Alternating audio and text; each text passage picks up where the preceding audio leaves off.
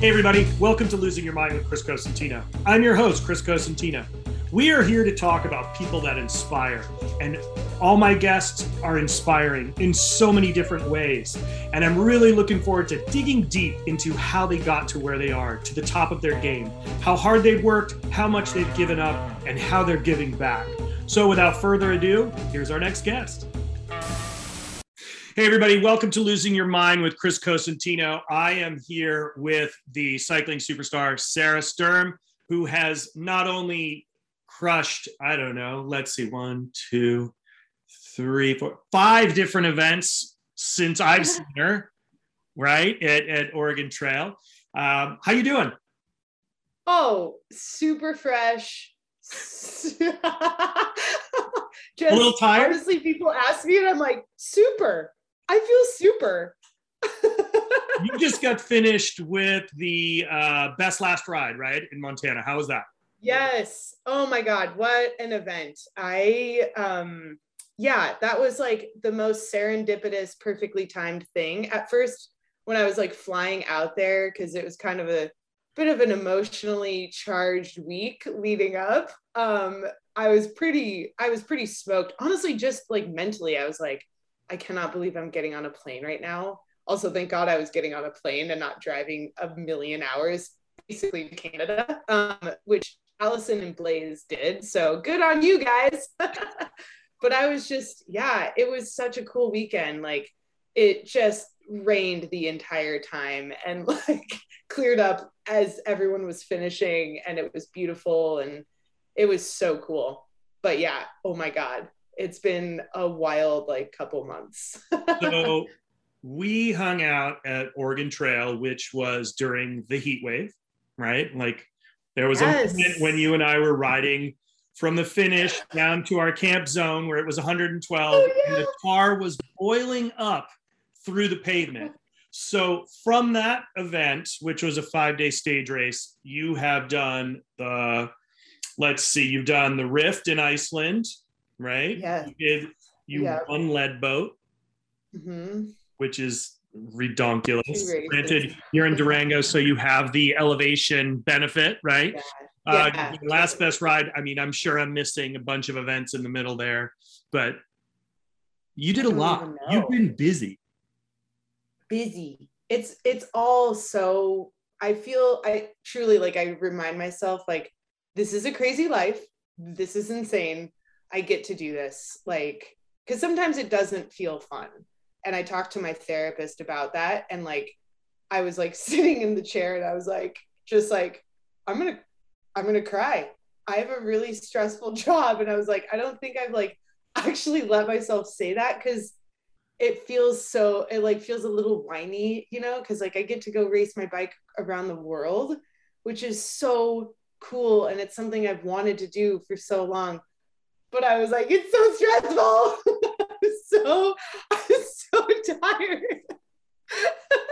so is, that's an, actually a really good point and i think there's yeah. a perception versus reality when it comes to yeah. what people are doing in their in their life whether it is being a chef because everybody assumes that everybody in my house eats the most amazing food all the time ask my wife all the time it's otherwise um, but they also think that being a professional athlete is you know, it's easy. There's this magic silver bullet that gets you to that level.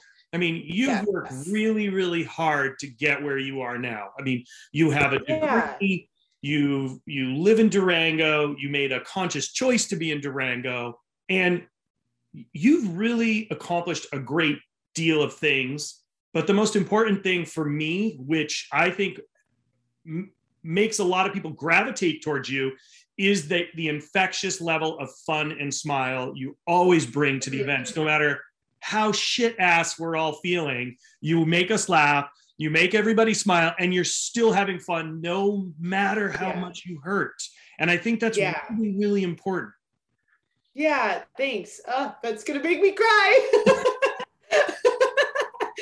no it's so it's it, really is such a good i mean well gosh if you're not able to do that and this is you were you met my mom you see what a huge influence uh, also this is why we're having this conversation because of my mother and the human being that she is and you know she was such a huge i mean she's why i am the person i am and she has always said like if you are not able to laugh at yourself to have fun i mean with anything like it, it doesn't matter if we're talking about you know uh, a desk job or whatever like if you're not able to enjoy it and and bring joy to people's lives like why the hell would you be doing it? Because everything is hard. We are collectively as a global community having a pretty hard time right now.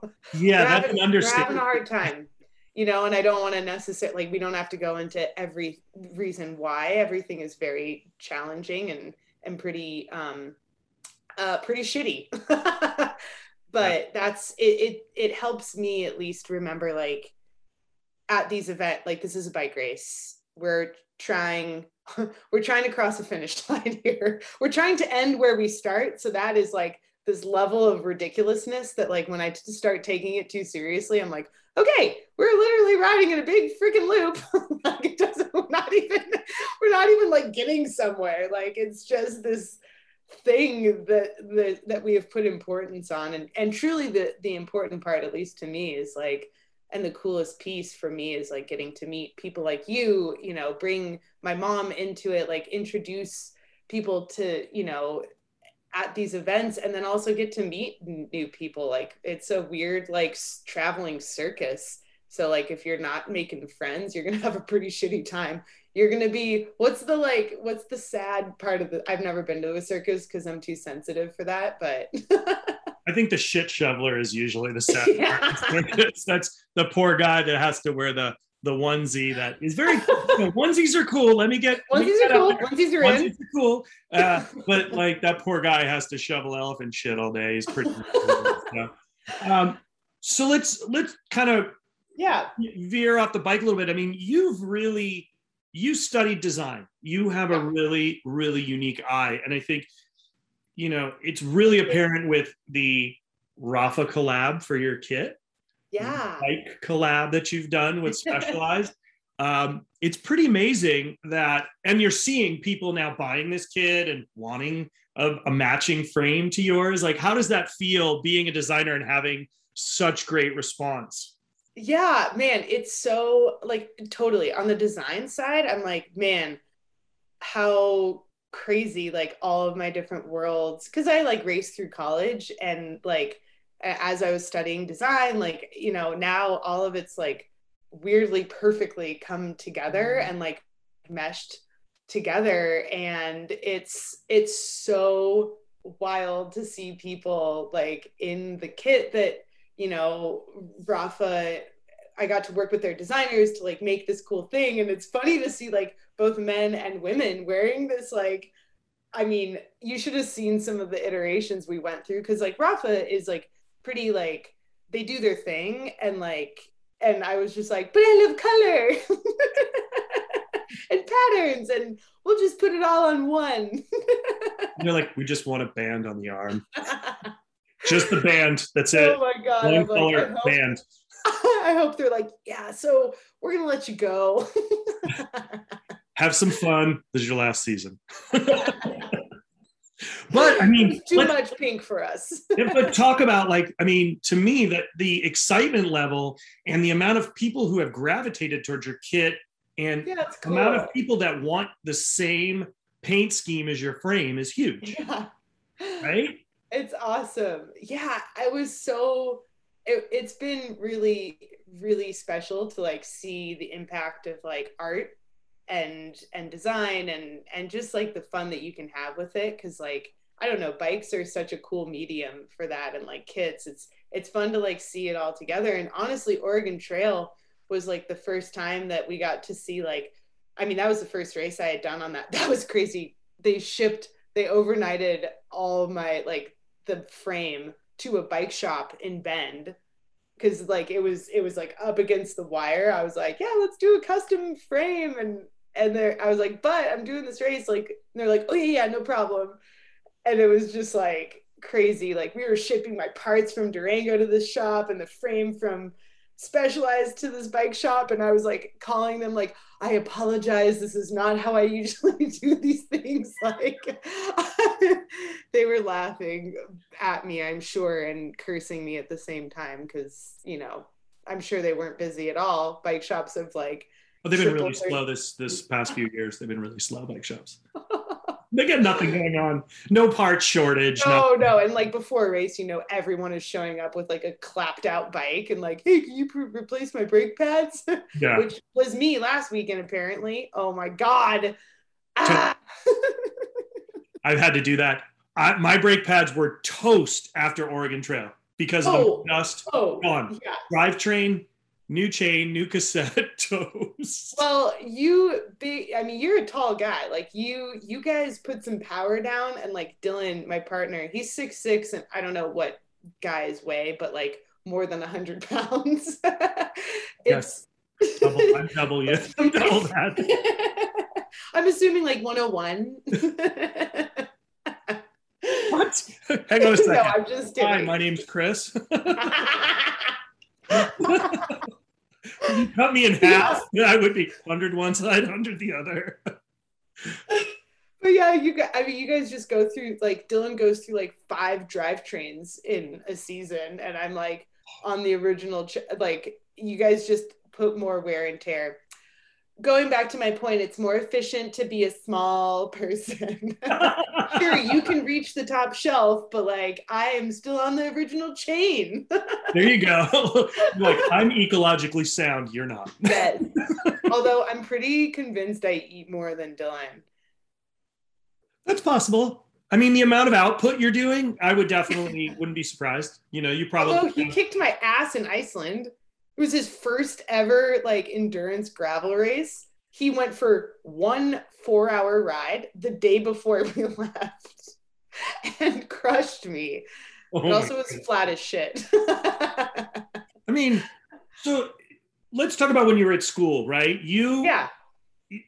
Your road to where you are now is not what everybody would have realized, right? Uh, talk about your Devo experience your, do you have your baseball card to show everybody? Oh yeah. I love this. oh man. Oh wait, do I have the original ones? Oh, this isn't self-absorbed at all. Oh yeah, let me just grab them. They're right here. I've got oh, all my pictures of myself right here. Yeah. From oh, you mean these?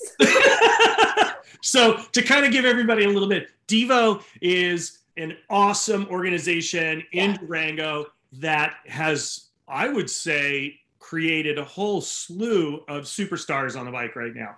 I um, mean, who are your teammates? Yeah, let's. So okay, yeah. Well, wait, hold on. Okay, so Durango, I chose to go to college there because um, I wanted to play soccer. Well, I thought I wanted to play soccer. That worked out well for me. Didn't even make it to the tryouts. Um, Ooh, that's a fun. That's a cool toy. Look at that bike. Yeah, yeah. I was like squirrel. Yeah, squirrel. fun. Um, yeah, I just by luck chose at the time the top ranked cycling te- collegiate team in the country, but it was, you know, it was like three hours away from where I grew up in Albuquerque, and my parents were getting a divorce at the time, so I wanted to be far enough, but like also pretty close. And Durango was perfect, and it was a small liberal arts college. I actually didn't know what I wanted to study. Pretty sure I wanted to go into oceanography. Was my first class. So you know, landlocked That's a Colorado. perfect example of something to study landlocked. hey, we're in Durango. Where's the ocean? I don't know. so to all you college kids out there. I know, my poor parents. Actually, you know what? I had looked into CIA because I really was into culinary arts. And um, I was really stoked on baking and I wanted to I wanted to be a pastry chef. Um, but then I decided to go to school in the mountains because I was like, just something drew me. I really wanted to be a rock climber. I loved ice climbing, and I didn't do either of those things. And then I was like, oh, I could play soccer because that's, you know, uh, what I was coming from. And then I joined the bike team. fast forward, there's a Durango um, junior cycling program called Durango Devo, started by Sarah Tescher and Chad Cheney. And when I was graduating college, I was kind of getting more into mountain biking. I was truly the worst person on the team, like the one who Chad at like one of our okay, wait, hold on. That's another story. But yeah, I like really like stuck to it. I sucked. I was like the person who walked over speed bumps because I was scared to go over them with my road bike and couldn't get my like water bo- water bottle out of my water bottle cage. I was not good. And for everybody out there to kind of put this in perspective, I can never picture this as this. Oh, talk to Chad. Okay, because Sarah has blown by me like I'm standing still on descents. Like, and I'm not afraid to go downhill by any. you cook. and just out of the blue, I hear oh. right, and then just boom, there she goes in that Rapha kit. Wow! I'm like, oh crap! And I was moving. So to hear you say that you would have oh, gotten off the bike for a speed bump on the road is shocking to me because everybody oh. progresses, but that I would never expect. Progression was I don't know what I don't know. I was a lot younger. I was like 18, 19. So you're like, yeah, I want to do this. And also, the main driver of everything in my life are the people. So like I met my group of friends and they all rode bikes. And so I was like, well shit, I guess I better learn how to mountain bike. And I was so bad. I was so bad. But I do have like a natural ability to suffer. So I, I like weirdly love suffering. And I, I think I always have liked that. And so like when I started like doing you know cycling instead of like swimming and track like track and soccer like those are all pretty short things you know like with eh, with mountain biking i was like oh well i can go uphill. So i would speed past everyone on the climbs and then just hold everyone up on the descent. I think Oh. suffering oh. is such a and i think there's solace in suffering right like there's that moment yeah. of like getting through it and there's an end to the means right you're pushing yeah. to get to that end and I think that's a really powerful thing. Yeah, it's cool. Like I I imagine like I'm not I I have way too much ADD to meditate, I think.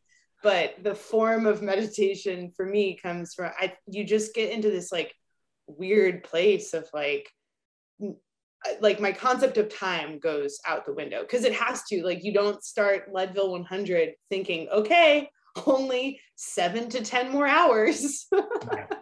You know like you can't think about the end at all. And i think that's the only piece that i like was comfortable with with all of you know my intro to cycling. And then i got onto this team called the durango devo sweet elite because we were sponsored by the rocky mountain chocolate factory and chad cheney was our coach.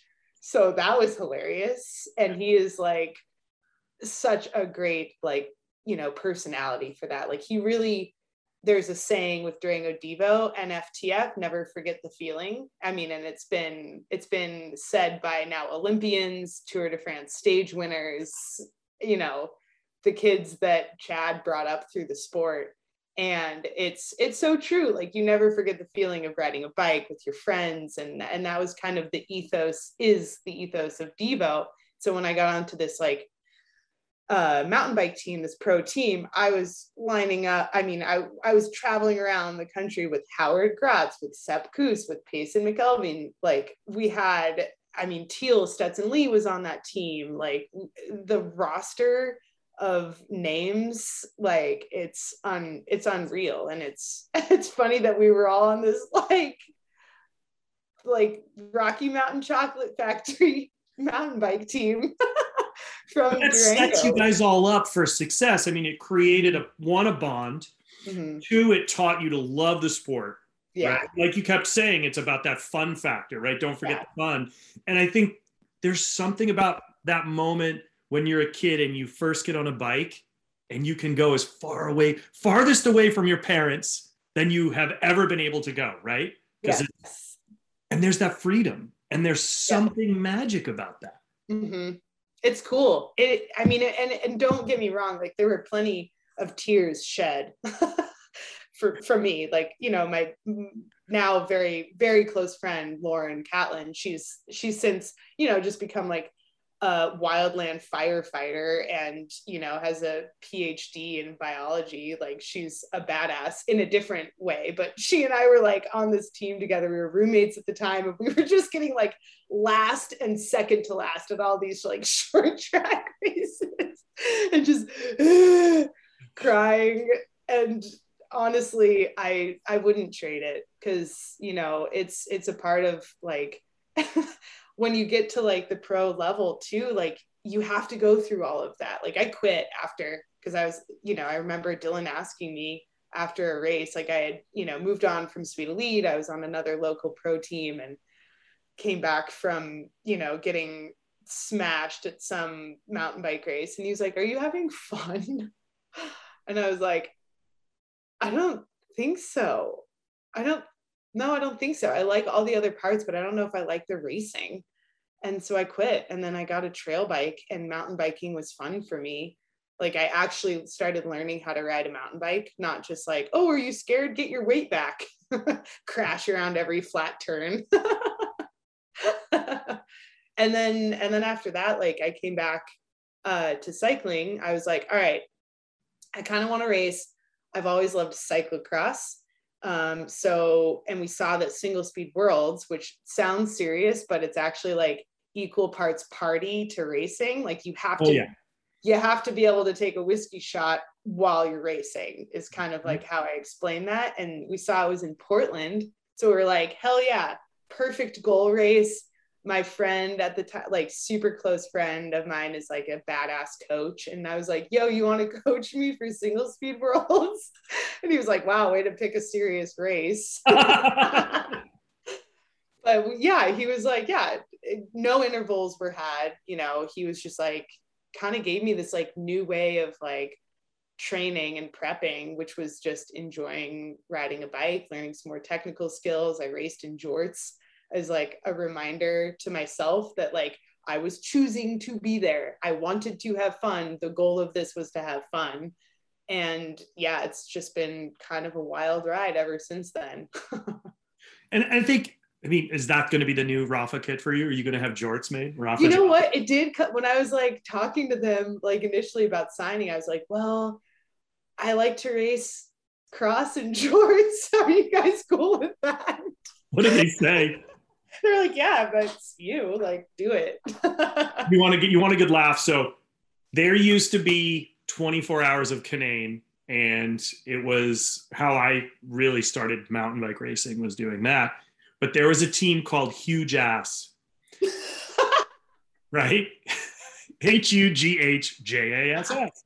Right? So and they were a team that rode fixed gear mountain bikes. Now, I don't know if you ever remember the what? Carrera team. You remember the Carrera team? And they were sponsored by Wrangler jeans or Carrera, whatever, but they had denim looking shorts. Do you remember that? It, Pantani was on. No. They basically shared a pair. They wore one pair of shorts and shared it through the whole team. By the end of this, the end of the 24 hour race, they had to use a dead tube to tie the shorts on to keep them on. And they literally would change in the baton tent where they would change the baton. It was the gnarliest thing. Can you imagine wearing some shorts? Oh my god! I love that they literally were butt naked, switching into these jean shorts. it was gnarly. Oh but my god, that's amazing. so gross. They were, they were the most amazing, fun team to watch. Again, on cool. fixed gears in Canaan, all mud, rocks, roots. They were the gnarliest. I don't understand how you would do that. I don't either, but this was like, I'm talking 94. This was in 94 they were doing it. Gnarly. It was, it was insanely awesome, like super fun. Like that's and probably on like what we just what we raced at Oregon Trail, the bikes we raced. Oh, like, pretty much. oh man, it was crazy time watching those guys ride. Super. That's fun. so cool. This is why I love cycling. Like, there's so many weird and like I get like at some point like it turns people off because they're like, what is cyclocross? What is gravel? What is not like? There's yeah. so many different like weird little niches, but it's cool. Like you get to kind of pick your poison. Like, are you a weirdo that likes the party to race, you know, scenario. Maybe cyclocross is for you. Or do you like walking your bike uphill? Maybe mountain biking is for you. so you last year you did a crazy and to kind of talk about that variation, you know, you won BWR. That was like you yeah. got thrust into the limelight yeah. when you won bwr everybody's like oh my god like this woman is the singles single speed cyclocross champ. Came out of nowhere mountain biker. Sarah Sturm i remember seeing and i've watched the video because it was super funny to watch. I mean you look shelled when you finish like completely absolutely friggin shattered. Yeah. Okay and i think it's really interesting like that was a like that kind of threw you through the stratosphere after BWR. And oh, how did that yeah. feel going from that level of fun racing that you had switched to because you wanted to race for fun and have the, you know, I, I think that that FKT concept of funnest known times, right, is way oh, more yeah. style than fastest known times. But yet like your fastest known times are still really fast. So you kind of get to slash them both together and have fun and be fast. Yeah. How did that feel to get from wanting to be the fun aspect mm-hmm. to all of a sudden, holy shit, you smoked everybody at BWR and now you're like, everybody's just. Yeah, you know, dude, that's a, that is such a, I'm so glad you asked that question because it is probably like the hardest thing now, now for me, 2021. Where are we? Um, it's it's a tough it's a tough line to walk because like yeah, BWR was like, I mean, they my cross team had just folded, you know, like which was a bummer because like, you know, it's my first year racing as a sponsored athlete, like truly like, you know, from specialized sponsored. And then they were like, well, we're not going to do that, but like we'll put you on our gravel team and here's a bike. It looks kind of the same as a cross bike. and then go to do Similar this, but different. You know, they were like, do this gravel race. And I was like, what the hell? Okay, I've never even ridden that far. And I I didn't understand because like BWR was like a weird mix of like it's a gravel race, but people wear road shoes and you have front train rings and you know, a bunch of stuff that I didn't really know. I mean, they were like, this is how you shift the front derailleur with like the two that that is priceless. So going from the day before the race, middle of the race, this is how you do this. What? I was like, oh, and, and actually, when I got uh, ETAP for my um, or AXS for my cross bikes, I thought that's how you shifted easy still. And cross bikes don't really, most of them, at least mine, don't have a front derailleur. So like shift hard with my right hand, and then I went to go shift easy with both hands and dylan my partner is also my mechanic which let me tell you don't recommend that dynamic for a relationship. But i was like dylan it's not shifting. I was like it doesn't shift. Like there's something wrong. I don't know. And then we figured out that I was stupid and I was trying to shift easy the wrong way. Also, for you guys listening, you shift hard with your right hand, easy with your left hand, but there's not easy hard, easy hard.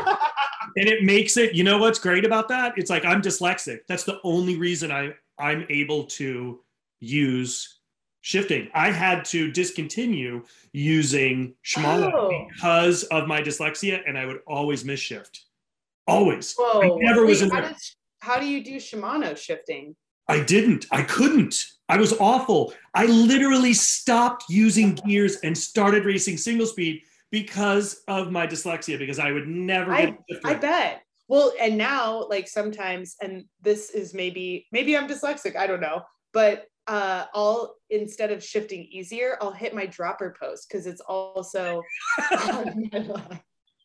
I still I have one of it's those. Cool guys, I'm a pro. I still I have a dropper post, but I'm still like, oh dude, you got to use it. You're a tall I, guy. put a real seat post back in. Oh, there. you are one of those OG. I'm a hardtail steel guy. I know.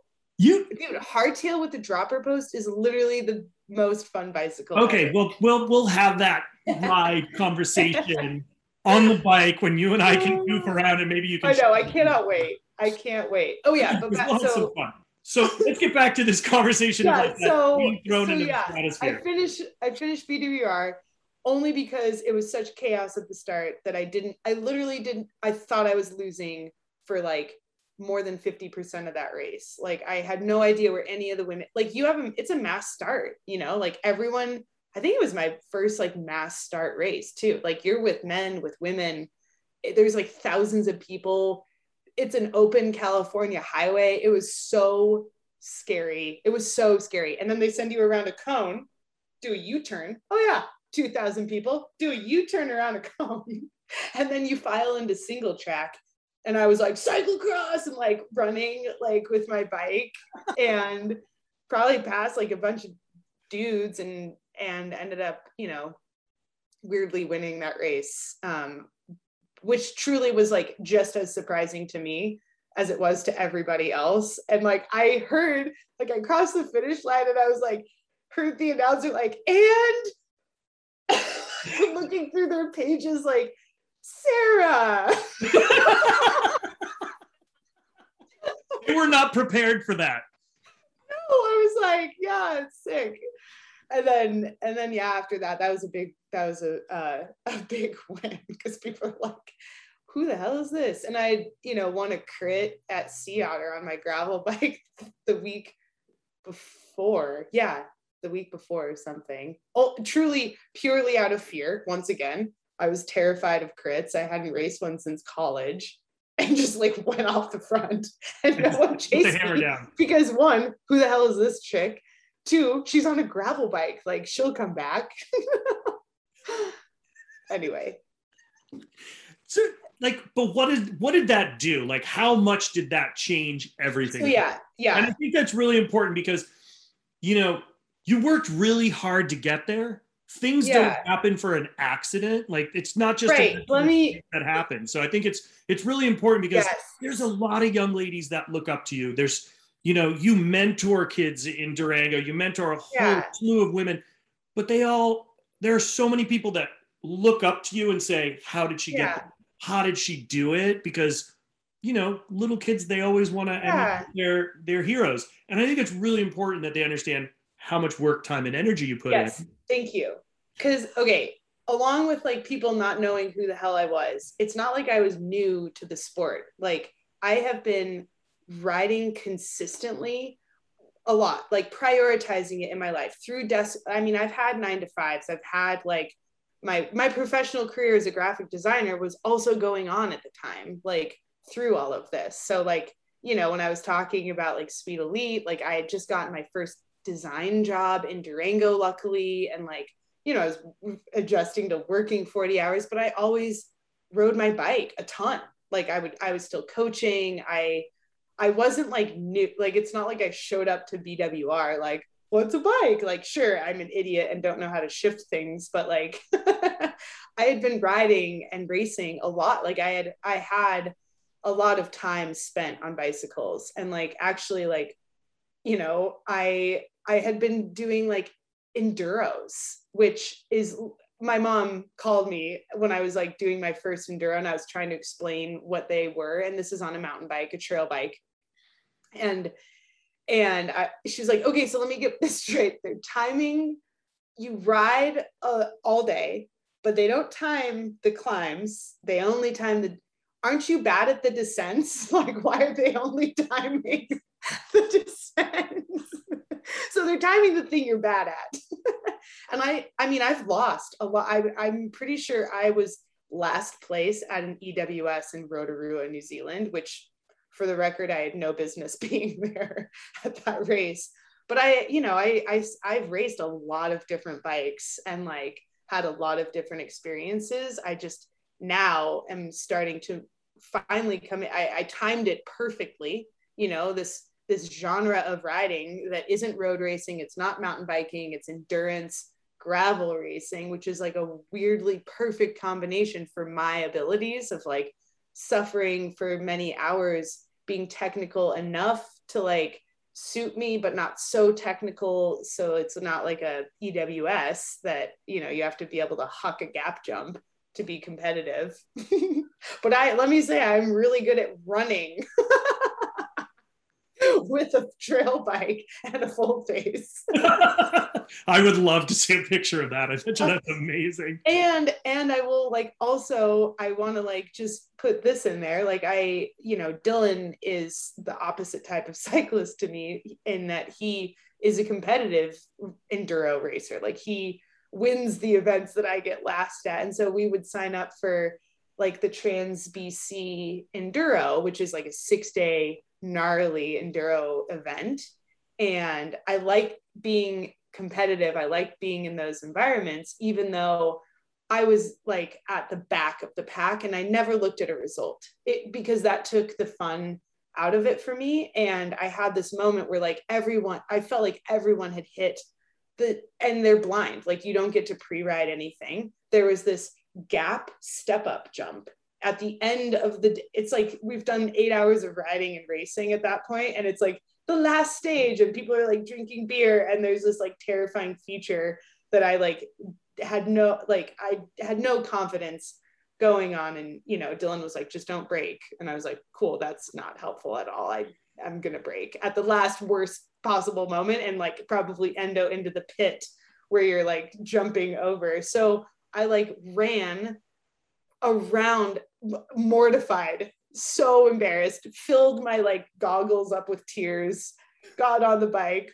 crossed the line, went straight into like the, you know, the hotel room. And I was just like, like, I don't deserve to be here. And I just had this like weird moment of like, all right, I could either, I'm going to be last. I'm probably going to be last at the, this is not the thing that I am naturally good at but I can either be last and have a pity party and try to convince everyone how shitty I am and like how I don't deserve to be here, or I can be last and have a ton of fun and meet some people. And that was like a really important moment for me as a human and as a bike racer and as a bike rider and as you know someone's partner too like that was a fun event for dylan and i didn't want to take away from that and i think that that has served me really well going in to you know thrust into this life of gravel racing because like I, i've been really bad at stuff too. I've known what that feels like and now i can really appreciate like the hard work. Like i i train a ton. Like i work really hard to to be where i'm at but i also have to ba- i have to balance that out with other things in my life because I, I am not Olympic material in that I can't just solely focus on just being an athlete. I like having a career as a graphic designer. I like mentoring kids from, you know, the design program at Fort Lewis onto their next careers. I like having that even though it adds so much more chaos and busyness to my life. Like it helps me maintain what you were exactly getting at at the beginning of this convert or this question five hours ago before I started talking about it. but it all like plays into that piece because it's really hard for me to find that balance sometimes. Like sometimes I notice that I like I want to win Leadville, like I want to have that level of focus, but like where is that line because having fun and being a good role model is so so important to me and i can only do that by sticking true to like who i am as a person. And it's really hard to remember who you are as a person through you know chasing something you're passionate about because you can get pulled in a lot of different directions which is why i need some downtime because it's hard when you're like in this circus to see what you know because you're like top step of the podium that's what matters and it isn't all you kids out there well i think that's actually really you know the let's talk about wahoo frontiers and that documentary they yeah. did which i think is really great because it shows all the different things that you do right it showed your design but it showed the kids that you work with you're constantly mentoring young ladies yeah. in cycling and it's super fun like they it's they're so funny. they're funny and they're excited, but like yeah. you are that bright light to them that brings the moths to the to the light, right? And I think that that's and I hate to use that analogy, but it's like you really you're that beacon for them and oh. because you keep the fun level so high but and but also you teach them to understand success, failure, determination, uh, and and love for the outdoors. And I think those and, are and each other. You know, I think the biggest thing you nailed it. Like the biggest thing riding with the kids. It honestly, like I mean, skills wise, they all blow me out of the water. Like honestly, I'm like, wait at the next turn. and what's the age? I think that's really like a really interesting so, thing. I mean, I've coached like junior Devo, I've coached U14. Um, like when I was in college, I coached the younger kids mainly because there was no way I was going to be able to keep up with the older ones. And and now I, I really love coaching U19, um, which is you know basically from like 16 to 18 um, like until they go to college if they choose to go to college and then um, i help out with the college cycling team as well and i love i love that age because they're all like they are just on the brink of like you know kind of starting to figure out like who they are as individuals in the world. And like man i it just brings back so many memories of like how hard it is to be like i mean i can only speak to like being a teenage girl and and it's tough to like find friends. And finding friends in sport is also super hard. Like i you know my best friend and i always played soccer together and she was way more talented than i was. And i remember how painful how painful that was. Like it was so hard. And like and we maintained our i mean she's my best friend to date. Like she lives in uh, nashville and and we weathered a lot together. And that's the thing that i like i feel like i actually can speak to with these girls like okay like yeah sure all this drama is happening and these boys and like so and so won but i was like you got to stick in it together you know like you girls are the only ones who understand how it feels to finish this race. So like lean on each other like support each other like stay at the end of the race. If you win you cheer on the person you know your teammate who's getting 10th 15th last i don't care. Like that's the that is the hardest part of being a teenager i think is understanding like how to how to have friends and like how to support each other and these kids are incredible like they're yeah they're it's it's like by far like the coolest part of the things that i do that's awesome well i, I have to say like you know, we're out there racing in, or I mean, you were racing in Oregon. I was. We were all racing in Oregon. it was it was kind of like a race of attrition for myself. yeah, but all of us. You know, I think the the that mentality that you're bringing to those girls is what you are bringing to everybody at Oregon. Yeah. You were cheering on everybody, you were making everybody feel good. And I think that that's a really, really powerful message to teach because it's sportsmanship, it's yeah. camaraderie. And I think there needs to be more of that in sport. Oh, yes, you want to, yeah. you know, perfect example, you and Serena duking yeah. it every day. But then after, like, did you biff that corner? Because that corner was really, you know, and it's like, that conversation piece for me was really fun to see it from the outside. Yeah. And that yeah, that I, relationship was just awesome. I mean, it was cool. Yeah, I'm, t- I'm so glad you brought that up. Serena and I have known each other for a long time now, but only in the last couple years through gravel, you know, we've gotten to like really bond and connect. And through COVID, you know, we, as everyone was, we were both having a really hard time with, you know, just aspects of being a human being but also a bike racer and trying to figure out like what to do. And you know we connected on some like you know mental health stuff and bounced ideas of therapists to work with. And you know like i i think all of that going into a race together and like you know she and i were competing you know on multiple stages with the next to fiercely fiercely let me put yes and it was tight. Like we were seconds on the gc and um, you know we have like similar strengths but like i would say she's a much stronger descender and a much better technical rider and i'm a little bit better of a climber at, you know but she does really well in the heat and like but then we were like how much food are you bringing? Are you doing a pack today? Like yeah. what are you wearing? Well that that i think sharing, was but also sharing food like what you brought to that event and the community i mean my that was like highlight my the reason my mom came with me is like we were planning a road trip when covid happened like she and i she took my sister to europe my sister is maybe a little smarter i'm like let's go in a bus across the country in a heat wave but that was that was a special time for my mom and I. And actually, we camped out in the bus in Serena's mom parents' driveway before the race. Like Serena helped connect us, you know, with her. And then my mom is a, a, she makes jewelry. She's a metalsmith. She gave Serena's mom a pair of handmade earrings, and like it just was like everything was like so beautifully coming together. And then when we met you, and you were like cooking for us and gave us this beautiful knife that I'm terrified to use because it's so awesome and sharp and great.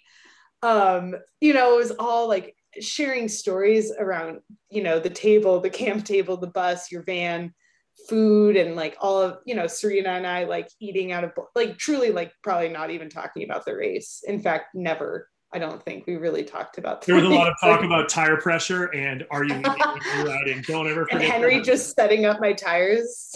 Henry, too much. Your tires are too too. he didn't even tell me. He was like, "Your tires are fine. Go." Yeah, yeah. Like, Thank you. Which was amazing.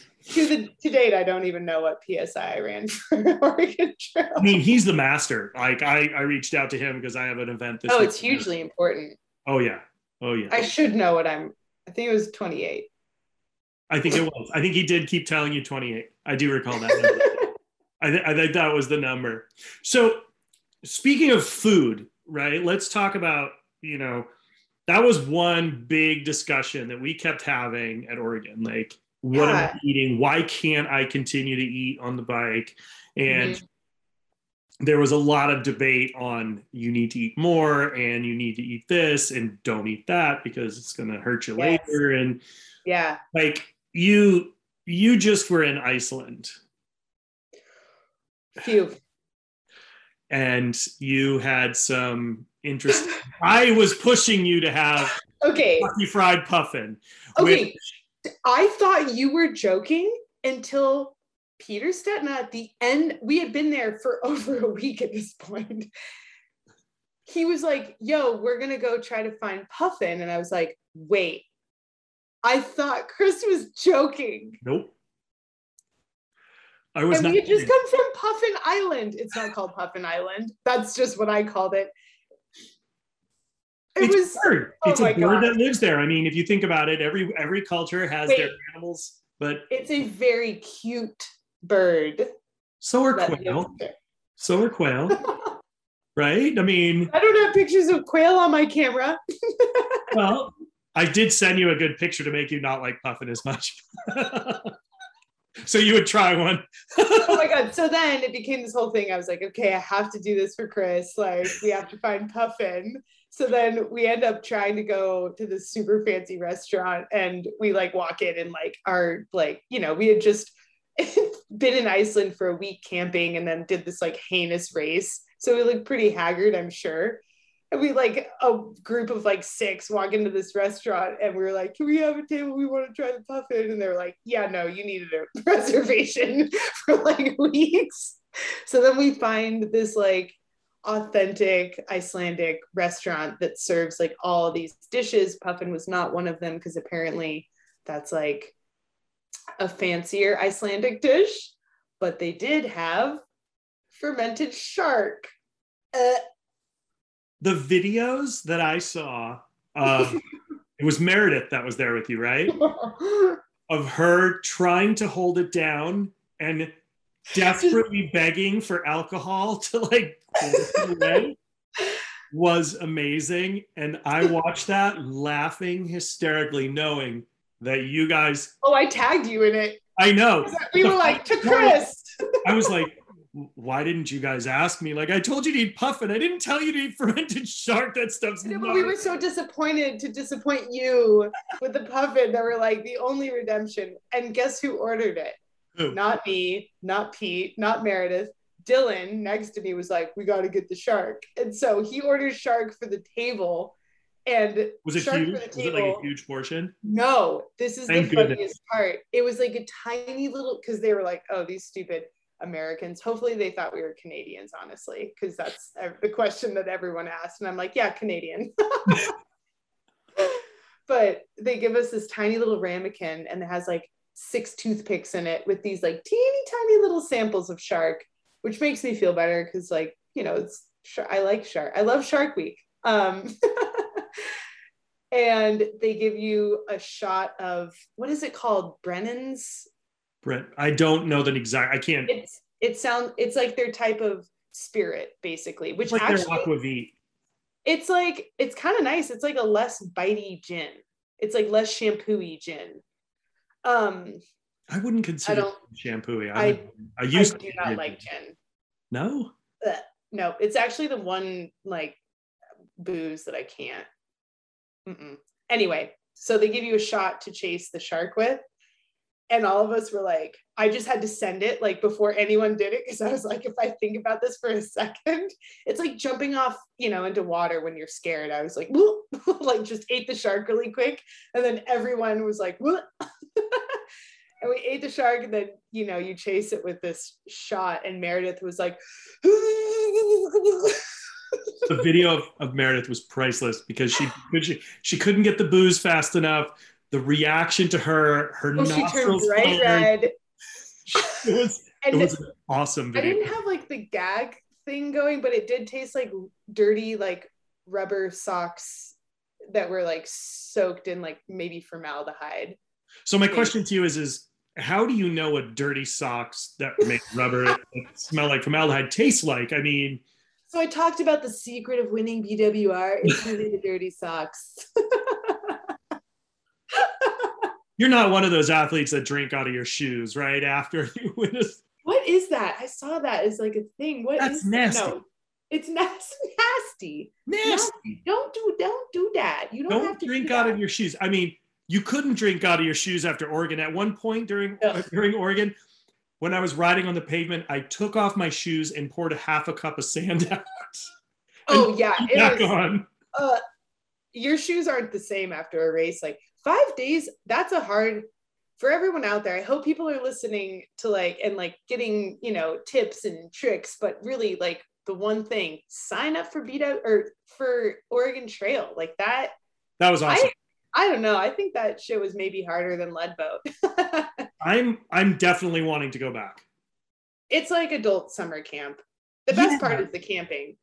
I think the camping definitely leads to that. Hopefully, it won't be 112 next year. Oh my god. Oh, Chad, really? Like, I can't believe. I mean, I can because that dude is like the guy that puts it on. He's amazing.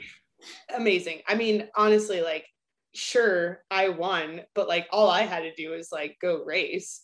He was like organizing thousands of pounds of ice uh, backup. Like, I mean, Everything. he made a gnarly, like, logistical nightmare happen amidst a heat wave in a pandemic.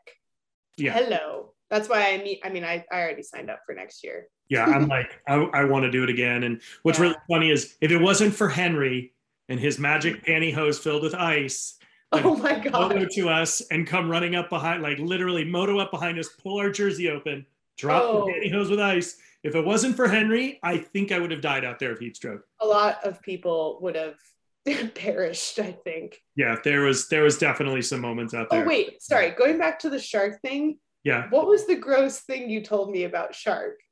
After I'm like describing eating it. Oh yeah, shark shark doesn't uh yeah, shark exudes um it has a lot of uric acid in it like skate, so it exudes through its skin, its urine. So it definitely has a aroma. So really, we uh, we had pee pee socks. We had pee pee shark socks. Ew, that's so gross. Wait a second. I don't even want to comment. We're just gonna leave. We're gonna push that over to the side. Okay. So one of the things that's really interesting that you do, which is, you know, let's. I mean, you design your cool van exterior. You've you know, you did the jersey, you did the bike, you rode Leadville on a metal bike, which most people aren't doing anymore. You rode an aluminum frame, which was so fun. Cool. It was so cool. I'm not even just like my friend who works at Specialized. I saw her in the airport um, after this last race, and she was like, actually Christopher Blevins' sister, um, Kaylee Blevins, who was also on that Sweet Elite team. Um, and she's now going to med school. Um, but she was like, so how like really how was that like was it just like a marketing thing with specialized did they just not have a bike for you and i was like no i had a choice i wanted to ride the alloy frame i thought it was cool mainly because the people who designed that bike, it was not a custom painted bike for me. You could buy that one online. I just thought it was super dope and it just ended up matching the bus and my kit perfectly, but it was so cool. I love I also love riding that racing that bike cuz a lot of the kids I coach with Devo, they race the ch- or they ride on the chisel because it's a, you know, an alloy hardtail. It's not like a $10,000 S Works bike that I don't think kids necessarily need to start on an S Works, you know? And it's something that their parents can like upgrade if they're like into it. Like if they are really stoked on racing, like get a pair of carbon wheels if you want to save up for that, or like you can like, there's steps to like upgrading a piece of equipment instead of just like, you know, starting with spending the full shadonky donk right off the bat to find out you don't really love it. And I think that's a really yeah. important point. Like it's not always about the equipment.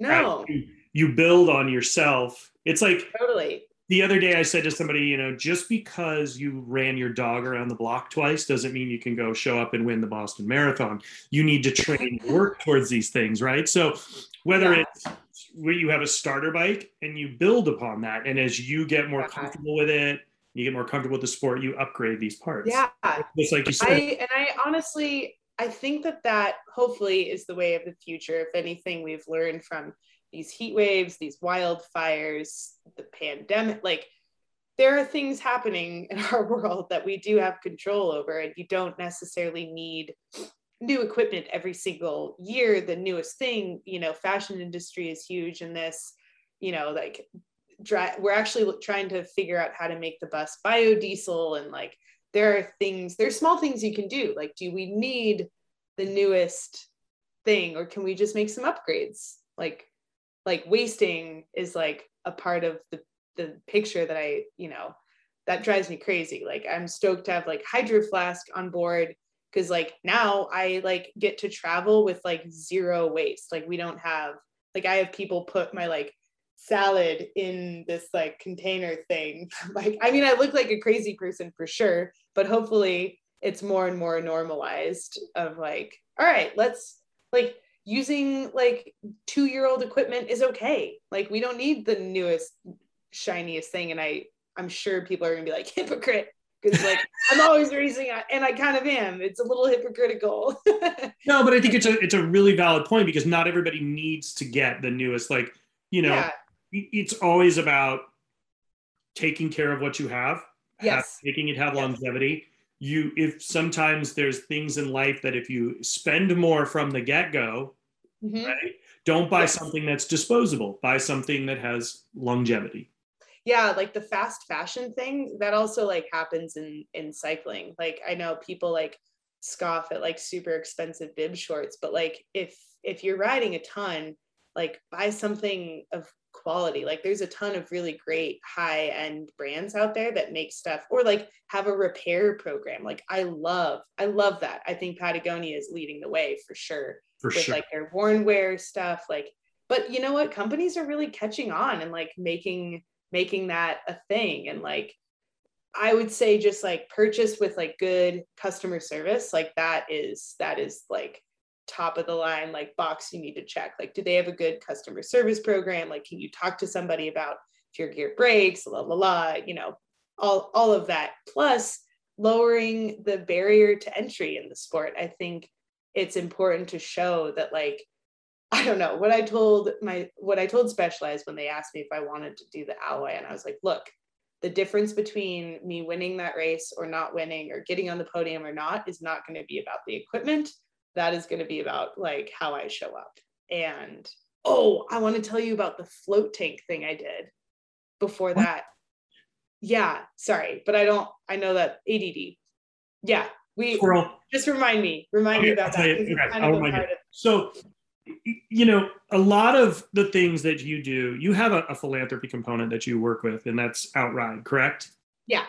And you want to talk a little bit about Outride because I think it's really yeah a lot of folks out there, um, you see, like for instance, Pete Sagan outrides, and people have a chosen thing that they choose to outride. And I think it's a really amazing organization that's based here in Northern California that you're a participant in, and there's multiple yeah. athletes all over the globe that participate in that. And and I think they're doing things that really um, that affect you and I dramatically. Uh, our ADHD that yeah. You know is a huge part of what we are and who we are. That has yep. made us be the you know given us the success that we've hoped for but mm-hmm. also we have to learn to rein it in and i think outride is a really great message yeah and it's it's an interesting program like how it started you know mike Sinyard has add and he wanted like a way to like give back into the community like obviously from like a middle school and high school level like making bike programs more accessible you know giving kids outlets in school to like get outside to do something to get rid of like a lot of this extra energy. And then it's kind of over the years transformed into this platform of like you know they use people like pros and ambassadors to the sport to share like the things in their life that they outride the things that they use a bicycle to overcome which i love that messaging because at the end of the day that's kind of like all of us find the bike in different ways and use it for different reasons. A huge reason I ride a bike is mental health for sure. And so I think we can do a blanket statement of that. I think a lot of a lot of cyclists use it as a way to release energy whether or not, you know, you are anxious, depressed, distracted, whatever. Like it's a it's a great release and at one issue with cycling is that it there's a barrier to entry. It's an expensive piece of equipment. And so it's a grant program as well. So like if you're a middle school, I think it's just middle schools right now. I need I can't remember. I think you can also like apply for some grants for other programs. Um, so like if you're a high school or an, uh, a NICA league, you know, you can be you can receive some money through the Outride grant. Um, but they're really aiming at putting these programs um, in PE classes in schools. So like giving you know they donate you know 10 20 bikes to a pe program in a middle school like i i mean i didn't my dad rode bikes growing up but like there was not we had like dodgeball and tetherball yeah we had we were pretty much the same thing. There it was, would be crazy to like get to like i mean ride a mountain bike for like your middle school pe class. And and i hope like i can't wait to see like this has just started the last like five years. No fewer like three maybe three or four. Um and it'll be cool to see like what kids like come up through these programs. And they're like not just in like mountain towns because like obviously like devo durango devo like we're in the middle of the mountains. Like mountain biking is so accessible here. If you're like i mean even if you're in albuquerque like where i grew up like you have to drive to like there are mountain bike trails but like or in the midwest like there's all these programs that like mountain biking isn't necessarily accessible, but like riding a bike is. Like whether it's commuting or like going out with your friends, like, you know, old school style, like paper route. like that doesn't, there's like, there's, that doesn't really exist anymore really like there's you know the internet in everyone's pocket and you know I, I do kind of worry about that but it's cool to like be able to like see those programs in in like middle schools all over the country one of the things that I think has been a really hot topic right now is the equality of prize purse in right. women's and men's cycling. And I think, you know, I personally find that I think the women's events are way more fun to watch, way more intense, um, but also the camaraderie levels really, really high. Have you seen a dramatic change in that? Are you seeing the are you seeing it go in the direction that you and your fellow athletes uh, female athletes across the playing field have seen a, a, positive change or are you seeing it wishy-wash what what are you seeing right now? Wait say that again. Sorry did i freeze? That happens. The technology yeah no um, are you seeing with in regards to women's cycling the prize purse being equalized but are you seeing the what you and your fellow female athletes have been looking for, which is equal prize purse, equal um, marketing, equal uh, media and press relations? Are you feeling that that's hitting the point that it should be, or do you think it still has a long way to go? Oh man, we still have a long way to go. I mean, I hate to be like negative about it because I think there have been like really positive steps made for sure. Like there are, oh, I would say all of the races that I've done have had equal payout, which like rewind like even five years ago, I don't think that that would have been the case, which like I can't imagine lining up and, and we're doing the same distance, you know, like it's the, it's the same race out there. Um, and so like actually when I won BWR, I got more money than Pete Stetina that year. Like they had a bigger prize purse for the women than they did for the men. So that I think we've made, and I can't speak to to like roadside, like I don't really know those scenes. Like I think um Trek Segafredo is the only like pro tour team that pays their women's salary equal to men. So we have a lot of work to do in that regard. Like there's a lot of pro like and gosh, I'm sure like you'll have people comment on this and they're like, so and so team does this. Like I, I hope there's more. That's just the one that I like, not knowing very much about that world. So I think we have a lot of a lot of work to do in in that space as well. But then like the media coverage is tough because like and we've seen some stuff recently like there we just get different coverage like they they comment on different things in our race like and part of that is because they're you know there's a, a stacked like top of the field like maybe the top 10 top 15 top 20 maybe is super competitive. And then there's like a significant drop off of like everyone after that like you know they're not able to put everything into you know being a professional cyclist. So they're like juggling motherhood you know full-time careers like everything else that comes before cycling. And then you know you have like the top 5% of us women are like you know like me and Rose Grant, for example, like even Mariah, the woman who got second at Leadville, she works at Specialized. Like she has a full time 40 hour a week, I'm assuming, job. Granted, it's at a bike company, and I, I would hope that she gets some leeway on that. But like, there's just, there's not a ton of support coming. So, like, there aren't enough women out there that have the support. So, like, we can have like an extremely deep field of like professional women, you know, if that makes sense. I don't know if I I just like blah, blah, blah, like stumbled across like through. Well, I think that, that that's also a really relevant point. I think I think it's just as interesting to hear about a mom. Oh yeah, like look at Laura King and who's racing at that level. I think yeah. that shows so much. And to me, I I want to hear that story just as much yeah. as I want to hear it about it's just, yeah. duking it out.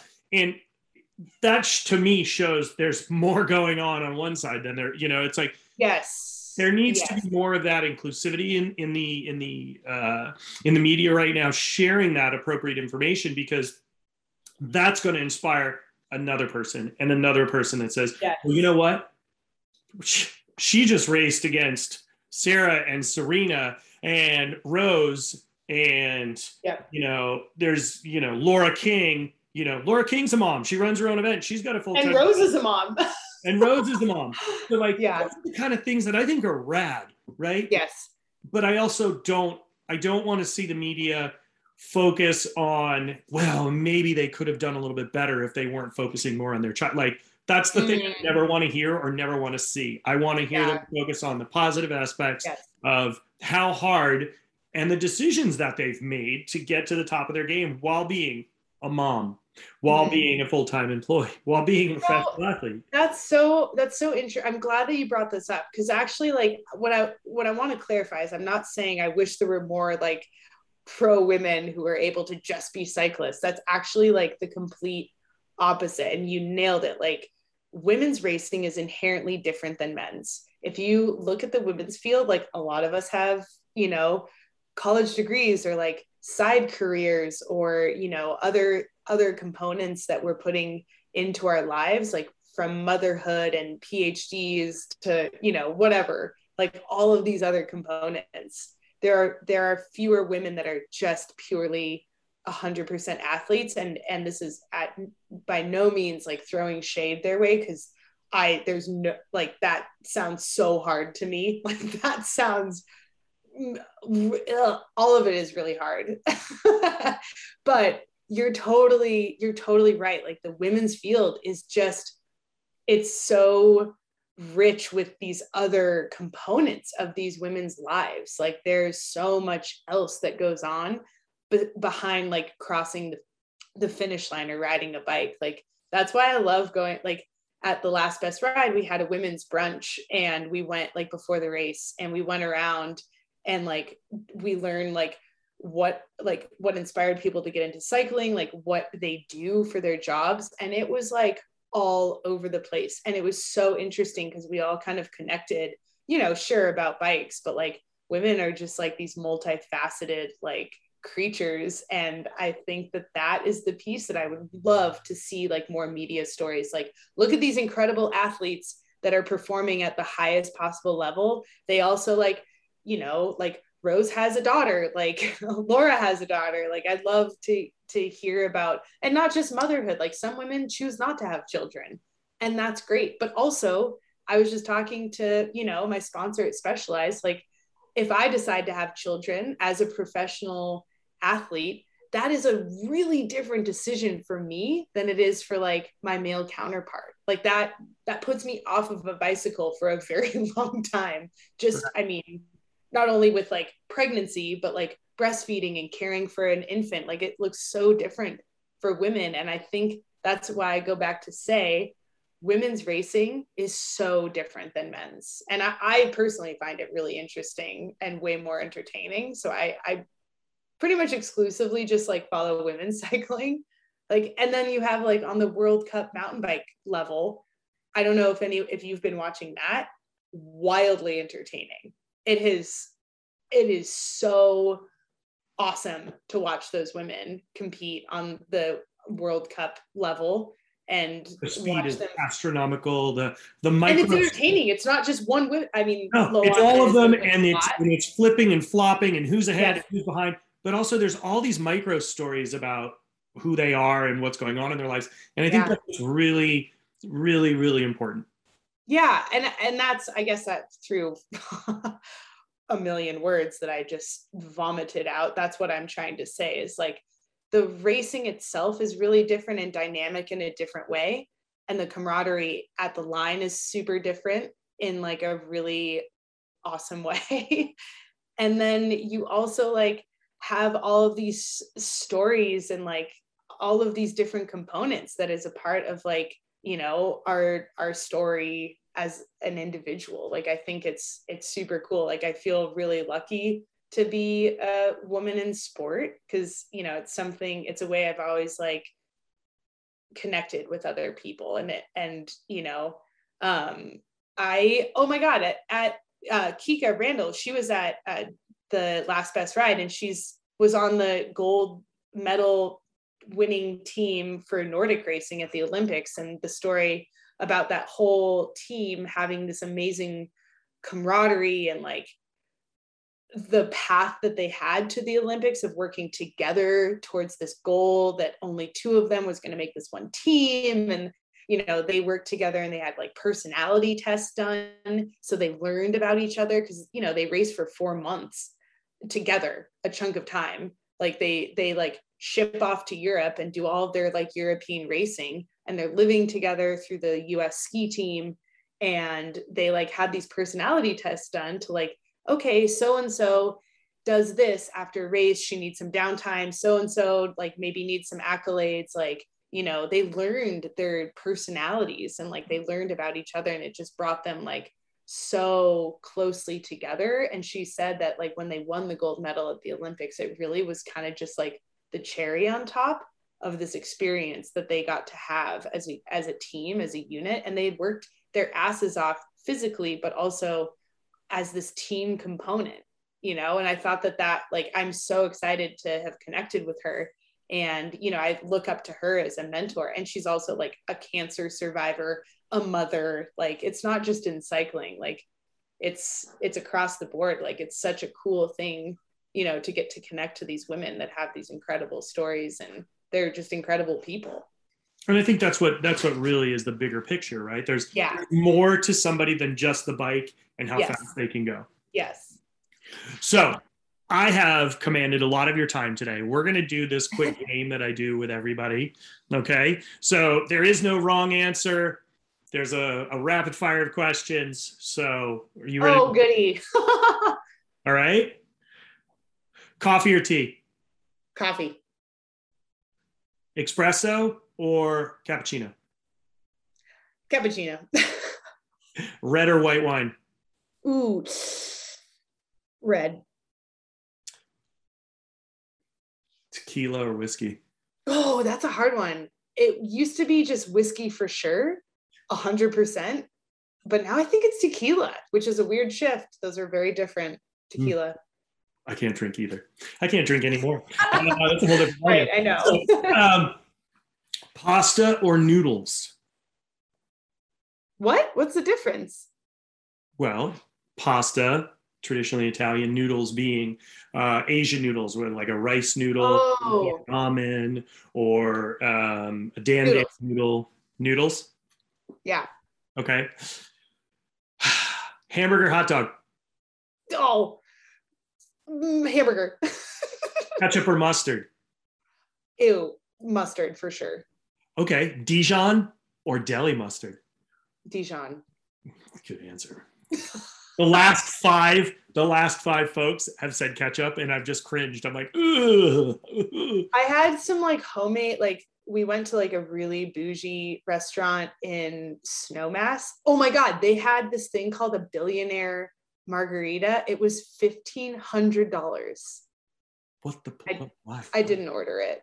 Really? I could have never understood why you couldn't have swiped the swiped the senior senior card. Uncle, You can put this on Rapha's tab, Yeah, Rapha tab, please. Yeah, I'm sure that would. but they had good, they had like homemade ketchup, like house made, and it, it was good. I just don't love the sugar in it. It's like a I think weird. that's the thing. Originally, ketchup was made to prevent scurvy. Does it have vitamin C? Yeah, tomato. So it was a it was a scurvy for, for and and and ketchup was multiple different things. It wasn't always tomato. It was fruits. It was tons of different things, and it was made to survive the ship uh, when you're crossing the ocean. I want to do another podcast with you where we only talk about food because I Okay, like we can do- learning about all do of that this. anytime.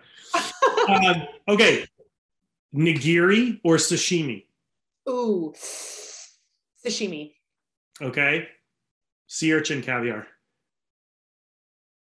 I like caviar more than sea urchin.